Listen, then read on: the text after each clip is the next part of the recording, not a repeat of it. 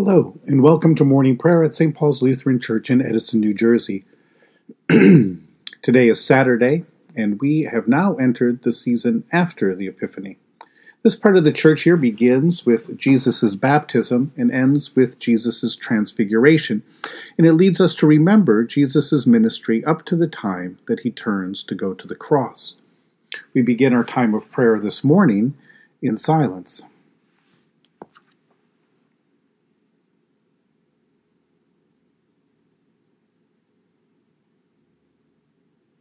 In the name of the Father, and of the Son, and of the Holy Spirit. Amen. O Lord, open my lips, and my mouth shall proclaim your praise. Glory to the Father, and to the Son, and to the Holy Spirit, as it was in the beginning, is now, and will be forever. Amen. Give glory to God, our light and our life. O come, let us worship and pray. Come, let us sing to the Lord. Let us shout for joy to the rock of our salvation. Let us come before God's presence with thanksgiving, and raise a loud shout to the Lord with psalms. For you, Lord, are a great God, and a great ruler above all gods. Come, let us sing to the Lord.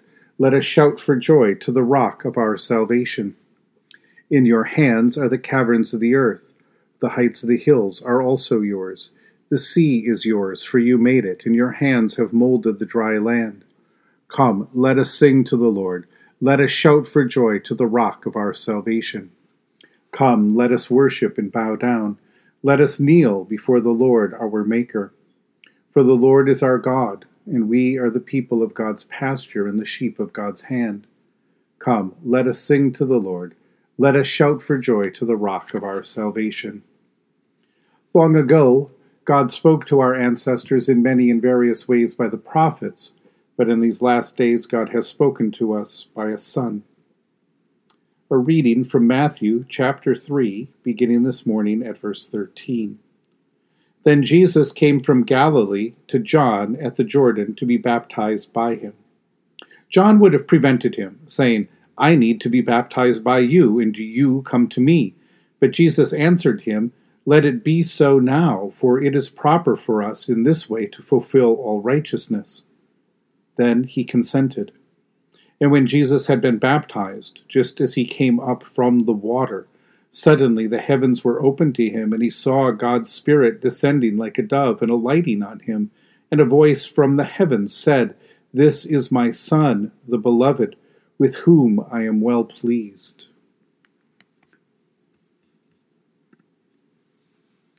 An epiphany is a revelation that changes us.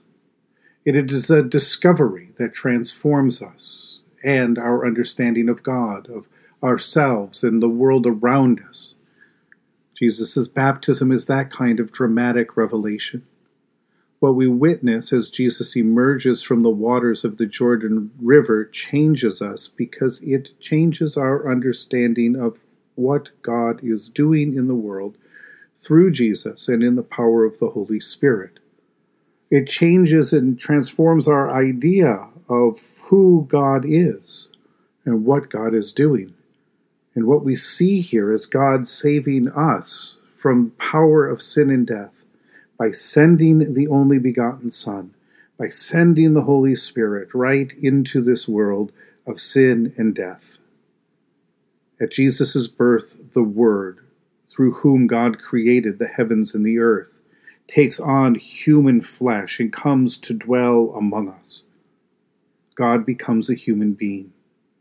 At his baptism, we see this God with us, God become human, fulfill God's complete faithfulness to us by entering into our sin, by taking on our sin, by becoming our representative and in obedience to this righteousness and faithfulness of God, and then being raised in that faith, filled with the power of the Holy Spirit, to announce our reconciliation and redemption as God's people in the world. It is a moment that signals the start of Jesus' public ministry but in that moment, we see and we hear the entire mission of God flash before our eyes and our ears. This will not be a ministry that is out to, to pass on to us or enlighten us some kind of knowledge of the gods or mystery of the universe. This is not a ministry that will rescue us out of our humanity or out of these broken, bad bodies, but a ministry that will restore us in our full promise of humanity to that place of love and delight that God had always intended for us. Jesus' ministry is not the quest to give us secret knowledge we need to escape these human minds and bodies, this created world. It is a ministry to make these human bodies whole and well in this created world, holy once again, filled and charged with the glory of God. What we will see throughout Jesus' ministry is not Jesus flexing his divinity but Jesus embracing our humanity. By following Jesus, we learn how to truly be a human creature. In our baptism, in our own baptism, God sets us free from the powers of sin and death and joins us to Christ so that we can, with Christ, once again hear our call to be God's people in the world. Our salvation is a calling to be Christ like to love God, to serve God by loving and serving according to God's love for this whole world. It is a mission to create a community where all are welcomed into God's love for them so that they can enjoy and share the fruits of a life giving relationship with God. We find that life giving relationship with God right here in Jesus Christ, in the power of the Holy Spirit in the gifts that have been poured out to us in our baptism. In the tender compassion of our God, the dawn from on high shall break upon us. Blessed are you, Lord, the God of Israel. You have come to your people and set them free. You have raised up for us a mighty Savior, born of the house of your servant David. In the tender compassion of our God, the dawn from on high shall break upon us. Through your holy prophets, you promised of old to save us from our enemies, from the hands of all who hate us, to show us mercy, to show mercy to our forebears, and to remember your holy covenant. This was the oath you swore to our father Abraham, to set us free from the hands of our enemies, free to worship you without fear, holy and righteous before you all the days of our life.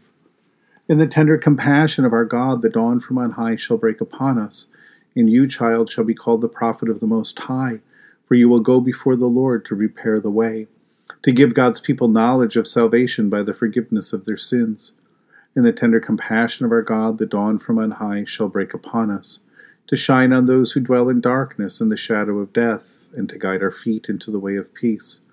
In the tender compassion of our God, the dawn from on high shall break upon us the Lord be with you. Let us pray. Mighty God of mercy, we thank you for the resurrection dawn, bringing the glory of our risen Lord who makes every day new. Especially we thank you for the sustaining goodness of your good creation, for the new creation in Christ Jesus, and for all gifts of healing and forgiveness, for the communion of faith in your church, for the gifts of relationship with others.